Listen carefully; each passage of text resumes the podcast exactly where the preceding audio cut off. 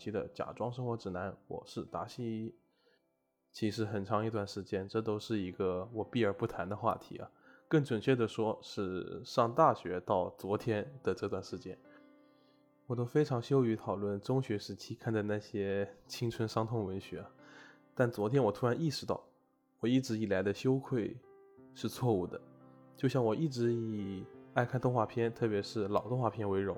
像柯南这样二十来年经久不衰的作品，现在的年轻人可能还会有所耳闻。但是像 EVA 这种伟大的作品，现在的年轻人就算是知道经典，也很少会忍受着二十多年前的画质重新补番了。因为前段时间我居然看到了一些小朋友称巨人为老番，我极为震惊。然后发现第一部巨人横空出世的时候，毫不夸张地说，震惊了我的世界观。然而回望那个时间点，居然是整整十年以前了。说起动漫又扯远了，其实我就是意识到，就算是中学时期喜欢这些青春伤痛文学，也没有什么不好意思的。这一切都曾经是我热爱的，和动漫和篮球都一样。没错，我初中就把《小时代》看完了，而韩寒，我到现在都还是他的拥趸。但这两位都不是我们今天要聊的主角啊。今天我想把这一套热血的、丧气的。奇幻的、感动的青春幻想文学，再度拿到大家面前。没错，这套《龙族》毫不夸张地说，陪伴了我的整个青春。其实《龙族》是很特殊的，虽然我平时时常自诩为精神八零后，热衷于回味一些复古文化产物，但《龙族》这套书就风靡于我的中学时代，不多不少，不偏不倚，是真正属于我青春期时期的伤痛文学。因为现在已经很难去找一个中学生看过甚至听说过《龙族》了，狂热追捧这本书的少年少女，现在大都已经上了大学，甚至步入社会了。而比我略大的朋友们，即使看过这部书，也不会是在那个最需要一个看上去和你我一般的少年替自己去冒险、去拯救世界、去爱的时期了。我还记得当时会把中二句子写在教科书或者草稿本上。可惜本子已经随我的青春一同逝去了。不过其中有几句中二的台词，我非常羞耻的记得，在这里给大家 朗读一下吧。或许是不知梦的缘故，流离之人追逐幻影。这一路上，我们将不彼此抛弃，不彼此出卖，直到死的尽头。如果非要爱什么才能让你有信心活下去的话，不如爱我好了。这个女孩拥有的世界就这么大，这么多。她第一次把这个世界跟人分享，你以为她是公主，拥有世界，可她以为她只拥有你和她的玩具们。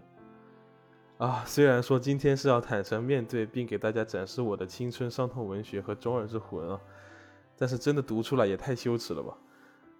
但当时确实是这本书带给我的是最纯真也最纯粹的感动。至今我还记得第一次看完《龙族》三十的场景啊，我在宿舍里躺着。周围静悄悄的，只有轻微的鼾声，眼泪充盈了眼眶，顺着脸颊浸湿了枕头。我在想，陆明飞，你为什么不去找回李毅？要是我拼了命也不会让他死。那时的悲痛是真的悲痛，以至于后来我看了无数遍这本书，却每次都要跳过这段。那时江南写的书有一种少年感，填充了那时一个整天看动漫的二次元少年关于拯救世界和爱的幻想。如果有人现在问我，《龙族》这部小说到底值不值得看？如果我今年十六岁，我会非常兴奋地给你推荐这套书，说它和那些低端的网文多么多么不一样，顺带贴一堆什么“琉璃之人追逐幻影”，就是我刚才说的，什么“布加迪威龙迈巴赫绝影”之类的句子，表示我有多喜欢它，而且这本书有多酷。然后告诉你诸如“少年总是永恒孤独”这样听起来腹背受敌的话。仿佛我就是那个帅帅的死小孩。现在我二十四岁了，《龙族四》看完之后，我又读了许多其他的书，包括后来很喜欢的《商伯良和九州缥缈录》，也是江南的作品啊。后来我又看了黑格尔，看了尼采。很显然，它不会像名著一样提升你的文学修养，本质上它与《斗罗大陆》这样的书并无二致。文笔上，相对玄幻小说确实会好上一点儿。不过这大抵对你是没什么帮助的，你大可以用这段时间去啃《资本论》，甚至教材全解，后者的作用无疑会是龙族的数倍。想到这个选题，我非常快速的翻看了一遍《龙族三》，翻看了一部分之后，我突然有一种翻出自己小学时写的优秀作文的感觉，带着期待阅读，却又不由得会心一笑。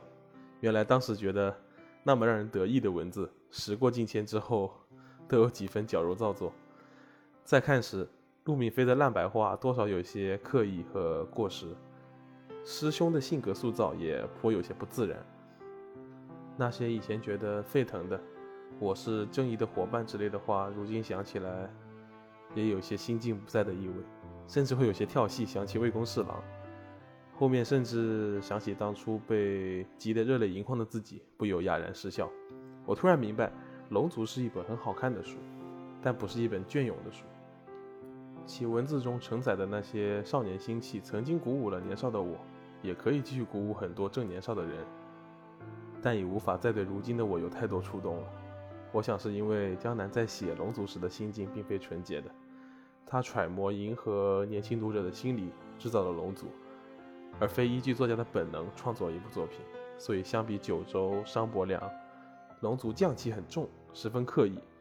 所以如今江南修改了其中的一些无足轻重的设定，以吸引新的读者。其中承载的思想也十分浅薄，读者在敏感的年少时被其中的热血感动，在成熟时又无法再准确言说当年的情感。但即使如此，我也依旧承认这是一本不错的书。江南对于文字的细腻把控是让人无可挑剔的，可以这么说，他是一位天才的言情小说作者。很多时候，我对江南的纯文字功力是很赞赏的。对于江南个人的评价，我想借用毛姆的一句话：“二流作家的最前列。”他的写作风格和题材注定他的作品不能成为经典。五十年后的今天，我们可能还会再看《射雕英雄传》，但是五十年后的我们。不会再看《此间的少年》了，但他细腻的文笔对情感描写给读者的代入感，让他可以收获一大批拥趸。这也是龙族单行本发行了几百万册的原因。我放一段《龙二》里的描写啊，没有什么情节，但是文字编织起来的世界是让人舒适的。日暮的时候，楚子航找到了那个藏在高楼大厦后的老旧小区，难得这里还留着梧桐树。树叶已经落光了，枯枝把暗淡的阳光切成碎片。三十一号楼是一栋红砖外墙的老楼，水泥砌的阳台，绿色油漆的木窗，说不清它的年代了。楼道里采光很不好，只有几盏昏暗的白炽灯照亮。墙上贴满疏通下水道或者代开发票的小广告。十五单元二零一室的蓝漆门牌钉在绿色的木门上。显然这里已经很久没人住了，门把手上厚厚的一层灰尘，各种小广告一层叠一层，把锁眼都糊住了。隔壁飘来炒菜的香味和教育孩子的声音，温馨幸福。楚子航轻轻抚摸那面锈住的门牌时，邻居老太不知从哪个角落闪出来，拎着两根葱，仿佛手提双刀，满脸警惕。你是小迷的同学吗？楚子航点点头，拿出钥匙晃了晃。帮他来收拾点东西，以后不在这里住了。老太太略微放松了警惕，不会再来了吧？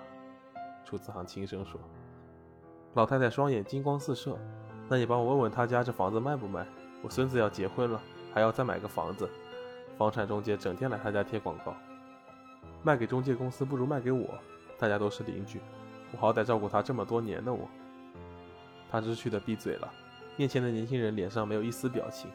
像是来讨债的，他欠你很多钱，把房子抵押给你了。老太太问：“我会问问他，如果他想卖，就卖给你。”楚子航伸手去接了门上的广告，插入钥匙，缓缓地转动。他伸手轻轻按在门上。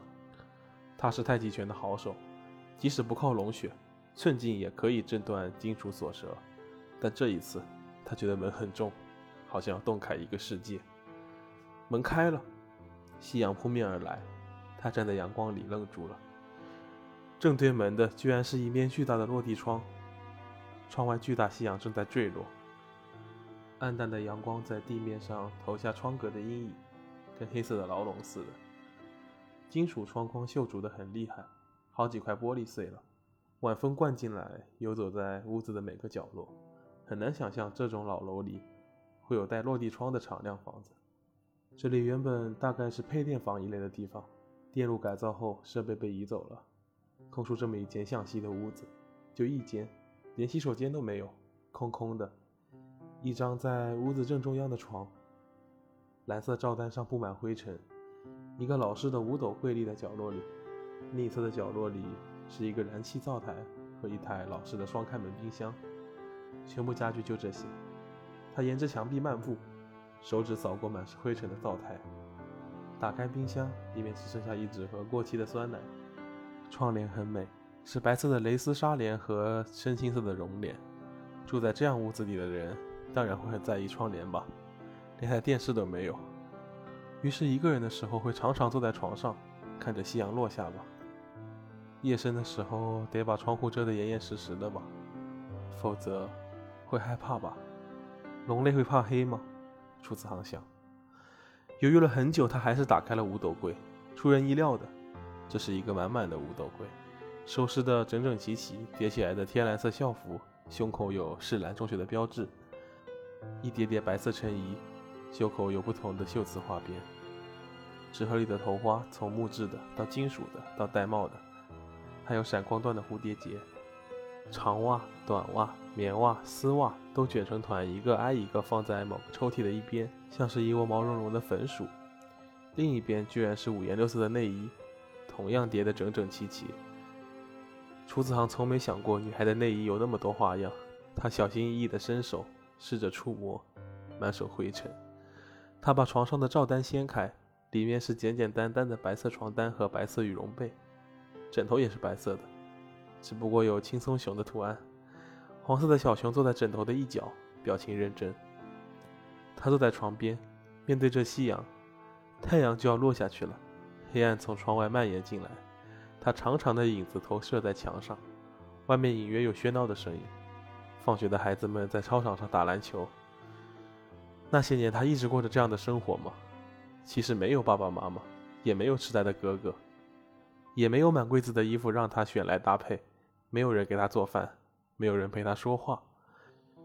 寂静的深夜里，坐在这里听着人类的声音，揣摩着学习人类的事。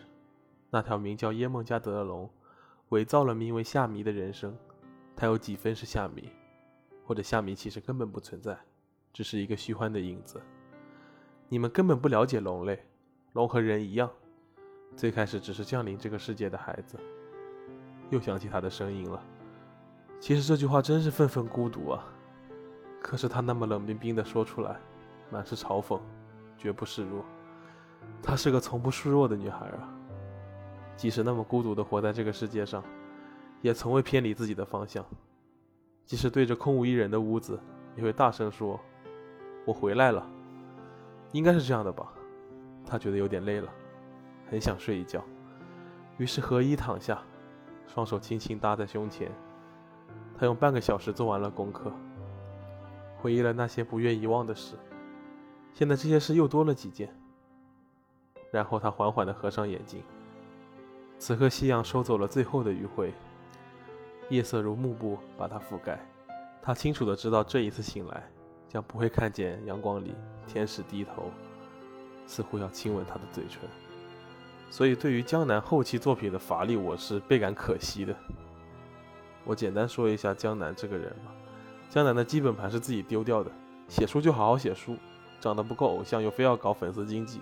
从他开始在微博上说些莫名其妙的话的时候，他的溃败之路就已经开始了。后来呢，看三叔卖腐赚了钱，他心里痒痒，又开始卖肉。慢慢的，文写的也越来越差，越来越投机取巧。爆红让他迷失了自我，以为自己真的特厉害。于是分散精力到游戏啊、电影啊、电视剧之类的东西上。他自己摇身一变，也变成了杂志主编。人民出版社也出版了他的《缥缈录》。他再也不需要别人的扶持了，于是开始目中无人，一部接一部影视，妄想圈粉丝的钱。《上海堡垒》这书我当初哭过，上电影的时候我都不好意思提我自己看过这本书。《缥缈录》上线前我还不知悔改，期待了很久，因为《缥缈录》给了我太多的幻想了。看了不到十分钟，我就默默关上电视，翻起我珍贵的九州系列全书。万幸的是，我只是他的读者，不是粉丝，只是读者而已。知道什么是好的，什么是坏的。在一次又一次失败之后，他终于认识到自己既不是天才，也不是偶像派。自己雄心勃勃踢开小说会，创办的龙文停刊了，卖的小说衍生的副产品失败了，而他自己只是一个资质极其有限、业余写小说捞点副业的商人，于是自闭了。可这样也没用，除非他能拿出真正好的作品。如果他再拿不出作品，那么他梦想中的王国就会全面崩塌。不禁想起了金河在对他说过的，有可能是最最真心的话了：丢了老朋友。还可以忽悠新朋友，永远有不知道真相的小朋友。可是又遇到这样的事，你难道再一次抛弃他们吗？我不想看到你老了，还在被人追着骂。可是你在乎吗？也许你只在乎钱吧。只要有钱，其他的都无所谓。一语成谶。要知道，当初我看到龙族的时候，我是多么期待龙族能够成为中国的哈利波特。但到了现在，我只能说，龙族前三部。还算不错的小说吧，比如我仍然会被龙三中迎着阳光盛大逃亡这一情节感动。我相信这段言情描写，江南是有真情流露的。在我看来，这也是龙族这部算不上经典的书中为数不多可以经历岁月拷问、可以反复阅读仍有感触的部分。所以最后的结论就是，如果你和我一样，心里还有一个中二少年的话，翻开江南的书吧。江南最初写的是无奈。此间的少年中有段誉的无奈，康敏的无奈，穆念慈的无奈，还有那种明明知道却不得不的无奈，王语嫣的无奈，乔峰的无奈，慕容复的无奈，当然还有老令狐的无奈，杨康的无奈，这些都是毫无办法的无奈。然后再写江湖，还是无奈，不过是看透事情的无奈，是热血渐冷的无奈，所以中间人是无奈，春风柳上元还是无奈。那么现在缺的就是热血沸腾的年代了。此间的少年都是冷静的、可怕的少年，唯一的热血是老令狐。可是老令狐也是在校园中迷失了，于是就有了缥缈录。这时候江南才抓住热血青春小说的精髓。看缥缈录看的是什么？看的是少年热血，看的是中二情怀，看的是那种我知道我谁也比不了，可我就是不服，就是想要试试那种感受。因为我们是真的谁也比不上。我们在生活中就是鸡爷，什么东西都是别人的，可偏偏有飞天之心，所以很容易代入。而江南的文笔又非常好，每句话仿佛都在写自己。可是江南并没有写一个平民英雄的能力，所以他给了基野身世，也给了夜雨身世。但是既然有了身世，有了身份，那就不再是艰难世事了，一切都变成了一场考验。所以和我们每个人又离开很远了。我们都希望自己有基野的身份，也希望有夜雨的身份，可是我们都没有，当然江南也没有，所以每次当英雄长大的时候，要征战天下的时候，江南就无从下笔了。另外，江南更适合去写中短篇，更适合去写天下众生相。一旦要他写英雄史诗，就心有余而力不足了。无他，就因为他的笔力好，所以一直欠缺大局观，经常会把自己写崩。南怀的少年是最美好的，也是他最擅长的。可是少年就写了那么多部了，天下还怎么写？所以他只能不写了。不是他不想写，是他写不了。中国历史已经借用完了，他是真的写不了。所以铁甲依然在，可喊出这句话的人已经冷了。再说龙族吧，龙族和缥缈录一样，不过这次不再向历史界布局，开始向神话界了。陆明飞和基野一样。都是命中注定的王者。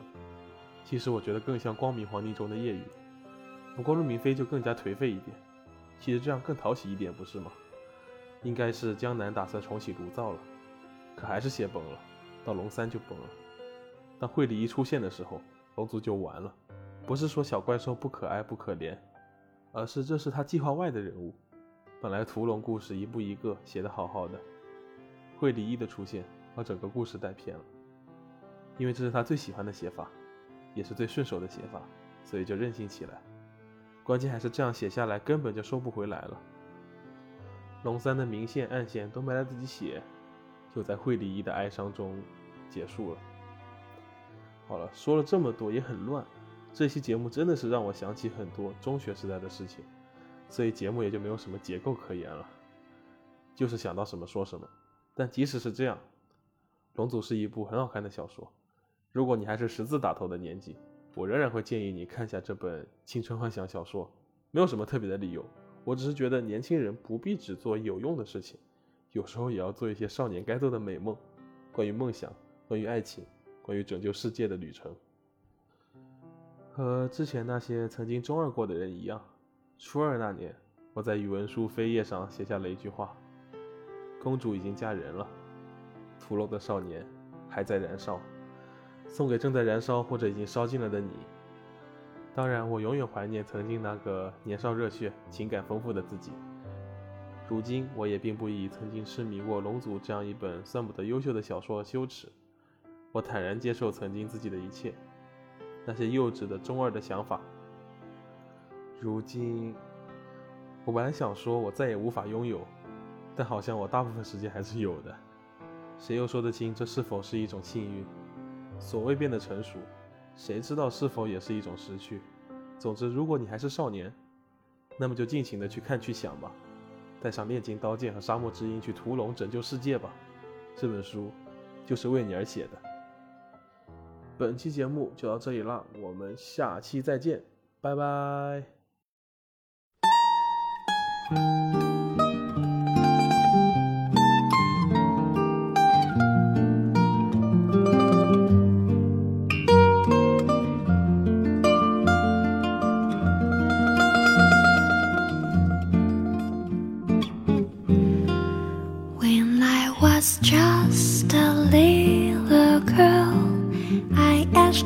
Mother, What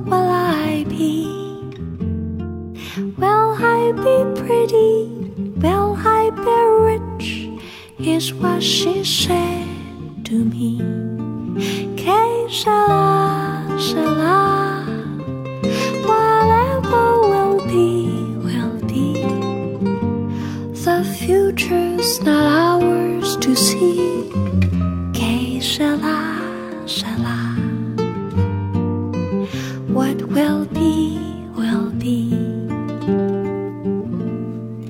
When I grew up and fell in love, I asked my sweetheart what lies ahead. Will we have rainbows day after day? Here's what my sweetheart said. Que